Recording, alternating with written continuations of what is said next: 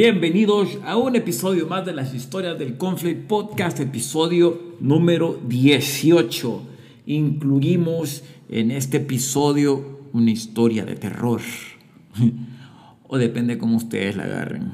Así que esta semana a mí me incluyeron en, en una plática sobre Bitcoin y emprendedores organizada por Women for Business Así que le mando un saludo a Jessica, a Gabriela y a Pamela de, Women for Business por organizar este tipo de eventos para, para su comunidad. Eh, si ustedes quieren tener acceso a estas conversaciones exclusivas, sigan a Women for Business en Instagram. Es arroba women, woman, for con el 4, biz, B-I-Z Women for Bees, eh, para que estén atentos de, cómo participar en los eventos que, ellos, que ellas tienen, que, son pagados. Y una vez que ustedes participan en esos eventos pagados, ya forman parte de la, de la comunidad de Women for Business y pueden tener acceso a estas conversaciones exclusivas sobre temas de, de importancia y de actualidad para usted, que como yo, somos emprendedores. Igual Saludos también a la Pachuger Kelly, Kelly Iraeta por su show de comedia. Súper chivo, no duele tanto. Estén pendientes de los próximos especiales de comedia. Es eh, en el teatro, me encontré en el, en el, en el show de, de, de, la Pachu, a Katy Belloso. Saludos a Katy y también a Ana Cecilia Oliva, que, que me vio pero no me saludó. Así que, ¿por qué no habló, pues, amor? Saludos. Siempre que me vean, salúdenme, no sean penosos. Hoy, este día, domingo 18 de julio, hoy juega la selecta contra México. Años de no jugar contra México. Esa rivalidad que tenemos con los mexicanos. Todos los equipos nacionales Honduras, Guatemala, Costa Rica, todos, todos le queremos ganar a México siempre. Así que la selecta anda jugando bien. No sé si al nivel necesario para ganarle a, México. México no anda jugando tan bien.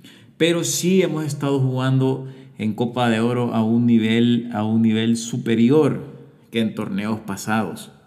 Eh, con todo ese montón de gringos que andamos en el, en el plantel, no gringos, pues, pero salvadoreños que, desde chiquitos se fueron para Estados Unidos o que nacieron allá, eh, le han subido bastante el, nivel de juego a la, selección. Y también el profe Hugo Pérez, que ha sabido organizar bien las piezas del, equipo, se le ve totalmente otra cara a la selección eh, si la comparamos con, con el proceso anterior, el proceso del profe de los Cobos. Así que yo nomás termino de grabar y comenzamos aquí la calistenia para ver el, partido, que va a estar bueno, ojalá se dé un resultado positivo para los hipotes de la selecta. Tanta, tanta es la, la fe que le tiene el aficionado a la selección nacional que si usted se mete en redes sociales va a poder ver todas las promesas que la gente está haciendo en caso de que gane la selecta. Yo tengo una aquí que he seleccionado para compartírselas. Si gana la selecta, me rapo. Si gana la selecta, le presento a mi esposa, a mi novia. Si gana la selecta, me dejo de tomar las cosas a pecho. Si gana la selecta, me le declaro a mi crush. Si, este está valiente. Si gana la selecta, salgo del closet con mi papá. Aquí no especifica si los dos van a salir del closet o si le vas a decir a su papá su tendencia. Así que así estamos. Si gana la selecta, dejo el café con pan. Si gana la selecta, dejo la semita. Si gana la selecta, dejo el pan. si gana la selecta, me meto al gym. Esto va a estar bueno, a la que gana la selecta. Entonces, pendientes, hora del Salvador, 8 de la noche de este domingo 18. Mañana que ya el, el, episodio, este episodio del podcast esté arriba, ya ustedes van a haber sabido si todo este montón de gente va a cumplir o no esas promesas que, que, que se han puesto. A mí, a mí realmente me da risa escuchar a los narradores deportivos eh, las expresiones que ellos utilizan, o sea, me parecen fenomenales. Así, yo, yo no, no, no sé realmente, no he escuchado que las utilicen en, otro, en, otros, en otros países, pero son, por ejemplo, el dibujo táctico de la selección. Despeja de punta y para arriba. Contragolpe vertiginoso. Jugada contingencial. Cuando, cuando el jugador le, le pega bien, tiene la pierna educada. Cabezazo defensivo. Y otras expresiones de ese, de ese, de ese estilo que realmente le, ponen ese, ese sabor extra a las narraciones de, los partidos, que, que, dicho sea de paso, es mucho más emocionante escuchar las narraciones de la radio que escuchar, que escuchar las narraciones de los que están comentando y narrando el partido en la tele.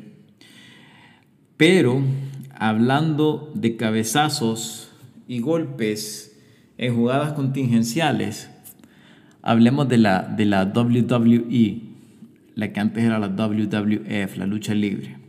No, mejor, mejor de algo más violento todavía, de la, de la UFC, la UFC.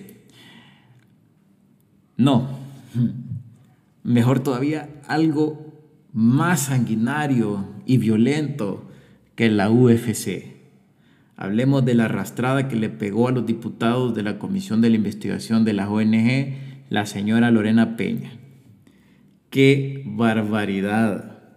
Esa señora sí que, como decía Mohamed Ali, se movió como mariposa, pero les pegó como patada de caballo debajo de la lengua a, estos, a estos diputados de la, comisión. Hay que decir algo. Y aquí no es en defensa de los diputados, pero sí hay que, hay que poner las cosas claras sobre, sobre la mesa.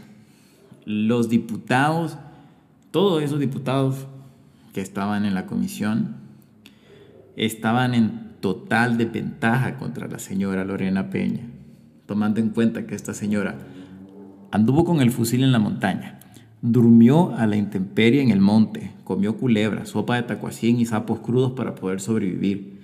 Estuvo en medio de las balaceras, de bombardeos. Perdió a su familia en el conflicto. Además de todo esto, vio cómo su grupo guerrillero pasó de ser eso, una, una guerrilla, a ser un partido político. Y que además cuando fue a la asamblea, fue a trabajar y no solo a leer lo que le pasaban por el teléfono, a leer si le pasaban un papel donde dijera que era lo que tenía que decir y nada más levantar la mano o apretar un botón. Contra un montón de cipotes malcriados que si no era con Pfizer no se vacunaban. Mm, mis niños. Y por andar de exquisitos, les cayó la otra vacunada, la Lore Peñavac. Lore Peñavac, vacuna oficial de las historias del Conflay Podcast. Si tu cipote salió algo faltito, Lore Peñavac. Si te estresa que te digan la verdad, toda la verdad y nada más que la verdad, Lore Peñavac. Si perdes la memoria y se te olvida que con la boca se habla y hablando se llega a acuerdos. Lore Peñavac. Es la cura contra la ignorancia y misoginia gubernamental.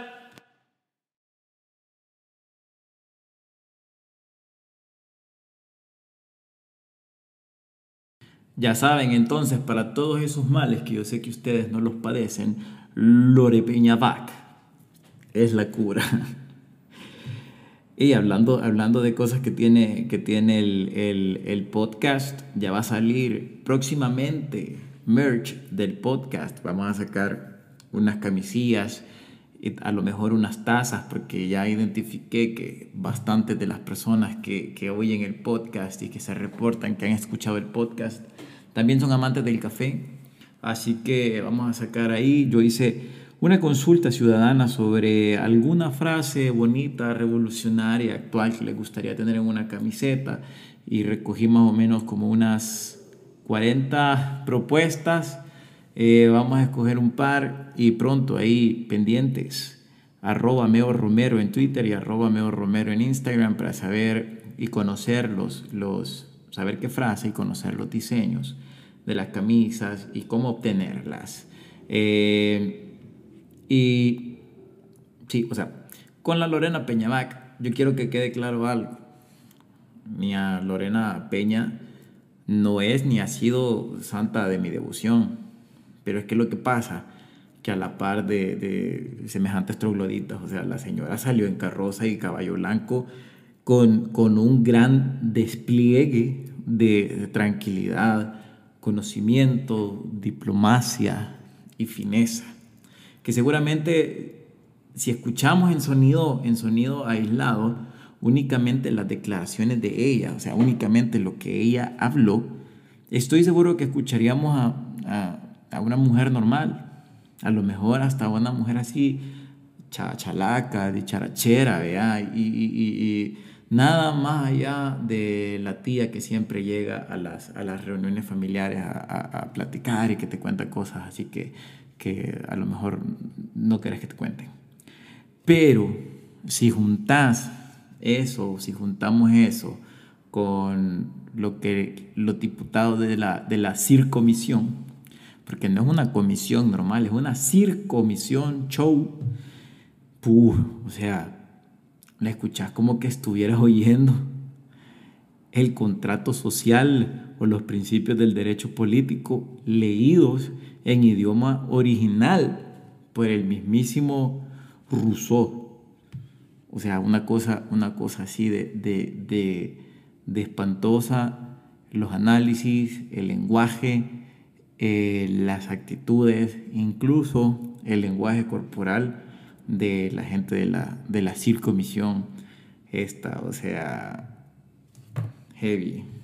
Yo creo que aquí eh, mucha, mucha gente está convenciendo, está convenciendo. Oye, lo que pasa es que, estoy uniendo comenzando y haciendo, pero mucha gente está comenzando a abrir los ojos y darse cuenta de qué es lo que está pasando realmente en este, en este país. Pero bueno, en eh, otra jugada que nada contingencial, pero sí definitivamente un zambombazo. Y esto es de lo que les quería hablar en este episodio, pero, pero me fui por otro lado. La, la historia de terror de, de este episodio es cómo el Faro expuso el dibujo táctico del clan Bukele en ese esquema ofensivo de la ley, de la ley Bitcoin, que está, está bien oscuro.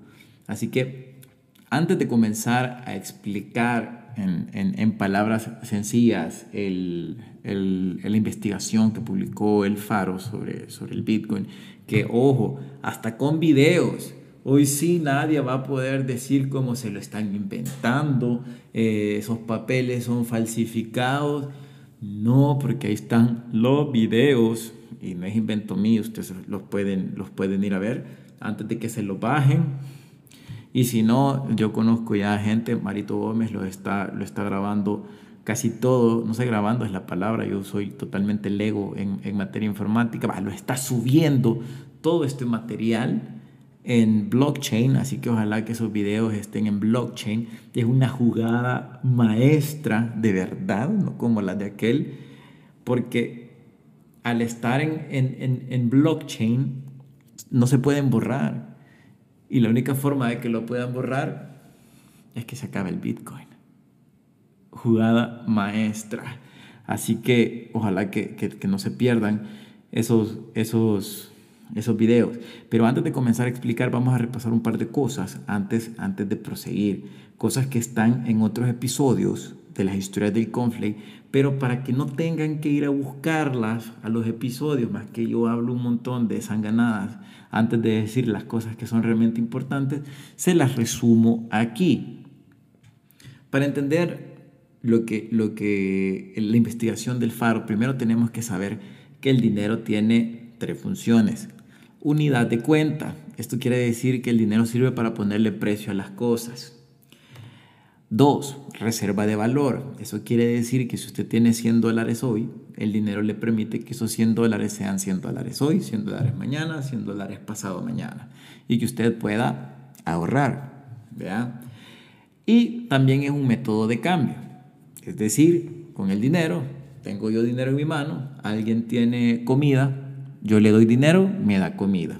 ¿Sí? Eso significa que sea método de cambio. Pero, ojo, para que sea método de cambio, tiene que ser un método de cambio inmediato. Es decir, yo doy el dinero ahorita, inmediatamente doy el dinero, me dan la comida. Y no es que yo doy el dinero ahorita y la comida me la van a dar dos días después. No porque se tarde el delivery, sino que porque el método de pago no es tan rápido. Y dos, que sea universalmente aceptado. Aquí en todos lados aceptan dólares, ¿sí? Aquí en casi todos lados aceptan tarjeta de crédito. Sin embargo, es mucho más universalmente aceptado el papel moneda y las monedas, ¿verdad? Usted se va a cualquier lado y lleva dólares y se los aceptan. No obstante lo anterior, si usted trae papel moneda y monedas metálicas, que son quetzales, dudo yo que se los agarren en cualquier lado. Entonces un quetzal acá no sería un método de cambio, eh, no serviría como método de cambio porque no sería universalmente aceptado. Ojo con eso. Además, el valor del dinero se basa en la confianza del emisor. ¿sí? Si el emisor no es confiable, el dinero no vale mucho, el dinero vale poco. Pero si el emisor es confiable, el dinero tiene valor. Uno de los emisores más confiables en el mundo mundial son los Estados Unidos. Por eso su moneda es ampliamente aceptada y ampliamente usada. Y países como el nuestro y como Ecuador, por ejemplo, utilizamos como moneda propia el dólar estadounidense. Otra cosa a saber es que el Bitcoin, como cualquier otra criptomoneda, es descentralizado, es decir, no lo emite ningún gobierno, no lo emite ningún banco central y su valor depende de la oferta y la demanda, no tanto de la credibilidad del, emisor. ¿sí? Y esto es lo que hace que sea muy, muy, muy, muy volátil su valor. Si el valor del Bitcoin, y eso lo hemos hablado antes, es muy volátil, está en duda que pueda servir como reserva de valor porque no sabemos cuánto va a valer ni siquiera en una hora, mucho menos cuánto va a valer en el futuro. ¿Sí? Puede ser que sea más, puede ser que sea menos. Tampoco puede servir como unidad de cuenta porque yo no le puedo poner eh, precio a las cosas porque como cambia de valor tan drásticamente, no puedo decir que una, una camisa que quiero comprar vale 100 satoshis, no sé cuántos en dólares, pero estoy para poner el ejemplo, 100 satoshis, si el Bitcoin va a cambiar estrepitosamente en una hora. Entonces tampoco está como ah, comunidad de cuenta, a lo mejor no funciona mucho. Y como método de cambio, y perdón, como método de intercambio, también es como mero dudoso porque no, ahorita en este momento no todos aceptan bitcoins. Y no sabemos qué tan inmediato es. Entonces no sabemos si es universalmente aceptado o si es inmediato. Aquí pusieron una ley, la ley Bitcoin que todos conocemos, en la que nos van a obligar a recibirlo pero no aceptarlo, o a aceptarlo pero no recibirlo. Anyhow, no podemos, no podemos decir que esto sea un método de intercambio eficaz ni eficiente. Entonces, entendidos estos conceptos, nada más quisiera que recordáramos nuestras clases de contabilidad 1 o introducción a la contabilidad. Y, y, mire, igual, y si no recibió conta usted porque se fue directo a seguir sus sueños y a, estudiar artes eh, o cualquier otra cosa donde no miraban contabilidad, Eh, solo recuerden el principio de doble registro. Esto quiere decir, en palabras sencillas, que lo que se agrega de un lado es porque se quitó de otro lado. Y así se mantiene un equilibrio en los balances contables. Un ejemplo, si usted adquirió, digamos, una, una silla reclinable super cool con cambio de velocidades y cambio de temperaturas en 60 dólares, la entrada de esa silla usted la va a registrar como equipo de oficina, ¿sí? con valor de 60 dólares. Pero también, así como usted registró esa entrada de equipo de oficina, del otro lado usted tiene que registrar una salida de dinero de esos 60 dólares para que siempre haya un equilibrio en los balances de su negocio. ¿sí? Aunque no haya recibido contabilidad, si usted tiene un negocio, si usted es emprendedor, entiende el principio de doble registro. Si yo le meto algo al negocio es porque salió de alguna parte. Estamos. Si yo tengo inventario, si yo lo que vendo son camisetas y tengo inventario de camisetas y sale ese inventario de camisetas, seguramente me está entrando dinero. Y así mantenemos el equilibrio. Y así como funcionan las cuentas de un negocio, funcionan igualmente las cuentas nacionales. Hay que tener claro que un país, bueno, nuestro país obtiene dólares de diversas fuentes, pero las más obvias son a través de las exportaciones. Cuando nosotros le vendemos al exterior, le vendemos en dólares y nos pagan en dólares, y con las remesas. ¿Sí? Así nos entra dinero a la economía porque al, al estar dolarizados, nosotros no podemos imprimir moneda porque no es una moneda nuestra. Entonces los dólares vienen de afuera ya sea vía exportaciones, vía remesas o porque el gobierno los está comprando. Entonces, así andan los dólares rondando en la economía y El Salvador saca sus dólares cuando importa, porque hay que comprar con dólares y esto es importante. El Salvador no es autosuficiente, toda la comida, todos los insumos para la, producción de, de, las cosas que nosotros exportamos las tenemos que comprar del exterior y eso se compra con dólares. Entonces, así como entra eso, también salen dólares. Y así se mantienen eh, el equilibrio en las, en las cuentas nacionales. Hasta aquí todo bien. Y ustedes me estarán preguntando, si ya dijiste todo eso en episodios anteriores, ¿qué tiene que ver de nuevo con, con la investigación del faro? Ah, es que lo que pasa que ahorita se viene, se viene, se viene lo interesante. ¿Se acuerdan en una eh, cadena nacional que el presidente presentó con mucha fanfarria eh, la wallet gubernamental? Primero todos pensamos que era Strike, la de Jack Mallers. Después el presidente en esta, en esta cadena nacional dijo, no, no, no, no, no, no, yo tengo yo tengo la propia wallet gubernamental que todos vamos a usar, que todos estamos obligados a aceptar pero no recibir, que se llama Chivo, Chivo Wallet. Y le voy a regalar 30 dólares en esa billetera para que usted los vaya a hacer pedazos. Todos nos alegramos porque ya estábamos poniéndole eh, destino a esos 30 dólares, pero al día siguiente nos dijeron que esos 30 dólares en Bitcoin que iban a estar en Archivo Wallet realmente no eran ni dólares ni Bitcoin porque no se pueden eh, pasar a dólares y que tampoco se podían pasar a Bitcoin. Entonces todos quedamos desconcertados y entonces esa madre, ¿qué demonios es? Haciendo un poquito de investigaciones descubrimos que a lo mejor podía ser una stablecoin, que es otra madre rara, es otra criptomoneda, que no es criptomoneda, sino que es como un activo que cada uno de esos stablecoins vale un dólar. Un stablecoin es igual a un dólar. 10 stablecoins igual a 10 dólares. Y la stablecoin más usada, descubrimos en estas investigaciones que todos nosotros que estamos eh, comprometidos a compartir esta información, a compartir los riesgos y beneficios de esta locura gubernamental, descubrimos que era Tether, una criptomoneda que se llamaba Tether. Indagando todavía más, más, más, más, más profundamente, por si usted no ha estado viviendo en este país o en este mundo en estos últimos días, también descubrimos que Tether podría ser una farsa, porque es mentira que están pegados o que un tether vale un dólar. Se descubrió que realmente por cada tether solo habían 75 centavos. Entonces tampoco era verdad de que ese stablecoin guardaba el valor del dólar porque ni siquiera vale un dólar completo. Entonces, ¿qué sucede con todo, con todo esto? Dijimos, ah, bueno, entonces a lo mejor no es Tether los 30 pesos que van a estar en esa Chivo Wallet. Y como no sabemos, vamos a decir que se llama Chivo Coin. Y así lo empezamos a llamar en varios espacios en Twitter, en varias conversaciones, en bares de la ciudad capital y del Redondo Nacional con mascarilla, siempre, claro.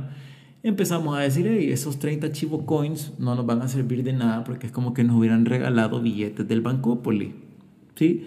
No vienen de un banco central, no vienen de un emisor confiable, eh, no pueden servirnos en el extranjero y para más fregar no lo podemos convertir ni en dólares de verdad ni en Bitcoin.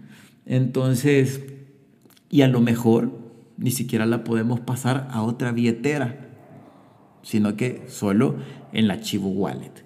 Entonces, se nos vino a la memoria para todos aquellos que estudiamos economía y que nos gusta compartirles el conocimiento, se nos vino a la memoria el caso de los patacones en Argentina. En Argentina, antes de que todo se, todo se derrumbara, eh, el gobierno, ante la imposibilidad de cambiar el tipo de cambio del peso argentino, que era eh, un peso argentino, un dólar, empezaron a imprimir estos patacones, que era un papel que era como un vale, pongámosle así, vaya, un vale. Y tenían una denominación, es decir, unos valían un patacón, otros valían cinco patacones, diez patacones y así. Y se los empezaron a dar a los empleados públicos y con eso los empleados públicos podían ir al súper, hacer su súper, pero nada más eso.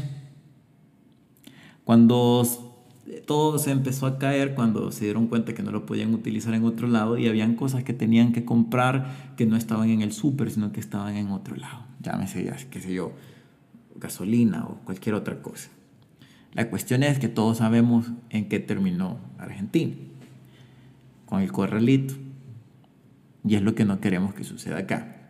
Ahora, puede ser, y esta es mi teoría, de que estos chivo coins sean la versión virtual del patacón argentino. Y eso tiene sus implicaciones y sus riesgos mucho más altos, porque al estar siendo virtual llegan a más personas más rápido. Y puede ser de que la debacle que tardó en Argentina un par de meses, aquí dure o nos tarde un par de horas o un par de días. Entonces, ¿qué puede suceder? El Bitcoin se puede cambiar a dólares aquí en el país porque va a ser legal. ¿Sí? ¿Qué sucede si muchos extranjeros que son millonarios de Bitcoin vienen a El Salvador a sacar estos dólares? Porque aquí va a ser mucho más fácil que en cualquier otro lado, porque el gobierno está brindando las facilidades para hacerlo. Sacan un montón de dólares a lo loco y se acuerdan del doble registro hablábamos, que lo que entra por un lado tiene que salir del otro.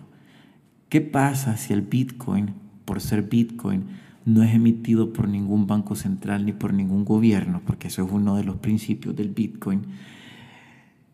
Y por lo tanto, nunca se respaldó con un dólar que estuviera en este país. Entonces quiere decir que van a entrar bitcoins y van a salir dólares que nunca van a volver a entrar. Y nos vamos a quedar solo con bitcoins circulando en la economía.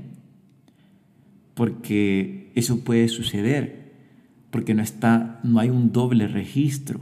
Si ustedes imaginan una regla T, si llevaron cuenta, el bitcoin no está contrarreportado con otra cosa porque viene de afuera, emitido por un sistema androidismo por un sistema que no está respaldado en ningún banco central y que no está respaldado en ningún gobierno. Entonces cabe la posibilidad, y esto no es para que entren en pánico, esto es solo para que la vayan midiendo nada más, que en algún momento determinado nos quedemos sin billete verde. Entonces, si usted como emprendedor quiere identificar alguna de las, de las implicaciones de todo esto que descubrimos con el faro y de todo esto y de todo lo que puede pasar con el, con el Bitcoin, tiene que saber de que en algún momento de la existencia de este nuevo sistema monetario, eh, cuando necesite comprarle a sus proveedores, no hayan dólares para hacerlo, sino que lo va a tener que hacer. Ojo, con el Chivo Coin, que ahora ya sabemos que se llama Colón Dólar, que porfa, hombre, puya, hasta que le hubieran puesto el, el Bukelio, hubiera sido un nombre más creativo, a mi gusto. Pero que ahora ya sabemos que se llama Colón Dólar, habrá que buscar quién le agarra Colón Dólar para, para, para poderlo comprar. ¿sí? En Argentina, con el patacón, la gente empezó a vender sus patacones a un precio más bajo de lo que realmente estaba denominado. Digamos que yo tenía 300 eh, patacones, pero no los vendía a 300 pesos argentinos, sino que en 15, porque se convirtió en papel basura, en papel que no, no, no tenía ningún, ningún valor. ¿Por qué? porque el emisor no era confiable, la situación no era confiable. Yo no sé si hay alguna similitud, pero por favor, lean el, reportaje del Faro, vean las implicaciones, lean el cuarto, como dicen los, como dicen los gringos. Hay un montón de cosas que están ahí que no están bien. Para comenzar, están decidiendo el futuro del país, personas que no deberían hacerlo. Yo no estoy diciendo que no, es, que no sean inteligentes o que no sean preparadas esas personas, porque no es eso lo que estoy diciendo. Estoy diciendo que no son las que lo deberían de estar haciendo. Ahí tuvieron que haber estado, ya sea secretario técnico, superintendente del sistema financiero, ministro de Hacienda, pero no personas que ni siquiera son empleados públicos, decidiendo por el futuro del país. Desde ahí comenzamos a leer el cuarto y podemos comenzar a decir, esto puede ser que no vaya por la ruta adecuada, pero ahí depende de cada quien. Mi recomendación es siempre mantenga dólares con así físicos para tener un respaldo en su casa. Simple y sencillamente. No hagamos una corrida bancaria, no es llamar al pánico. Sin embargo, sí ahora más que nunca es necesario pensar en tener un respaldo en dólares en nuestro, en nuestro hogar. Por cualquier cosa que pueda pasar, si no pasa nada, eh, lo volvemos a meter al banco. ¿Sí? Si no pasa nada, fácilmente vengo yo, una remesa al banco y vuelvo a poner mi dinero en el banco. Si no, pues bendito Dios, usted, tiene todavía dólares en su casa para salir espantado de este país o, para, para comprar. Cuando no le acepten la Chivo Coin, no le acepten Bitcoins, Colón dólar en ningún lado.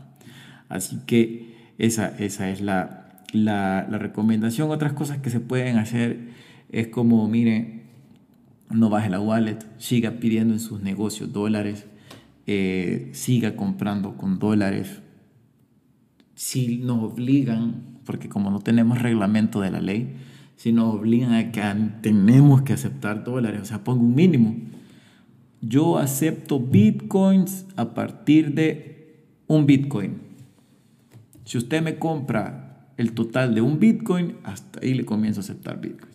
Vaya a ver cuánto vale un bitcoin y dígame cuánto le tienen que comprar para que usted comience a aceptar bitcoins. Eso puede ser también una salida y usted está aceptando bitcoins. O sea, hasta hace poco eh, aún no le aceptaban tarjetas de crédito si no eran ventas mayores de 5 pesos o 10 pesos. Usted puede hacer lo mismo.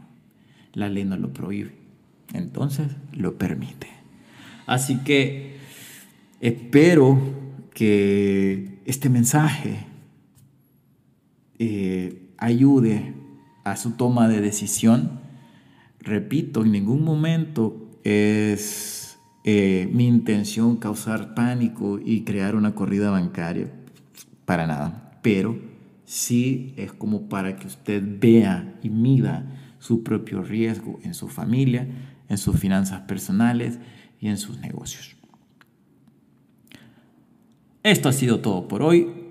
Estoy terminando de grabar a 30 minutos exactos de que juegue la selecta Así que yo me voy a poner el azul y blanco. Y que Dios acompañe a los muchachos y a todos nosotros en esta semana. Pásenla bonito, disfruten su lunes, disfruten la semana y nos vemos hasta la próxima.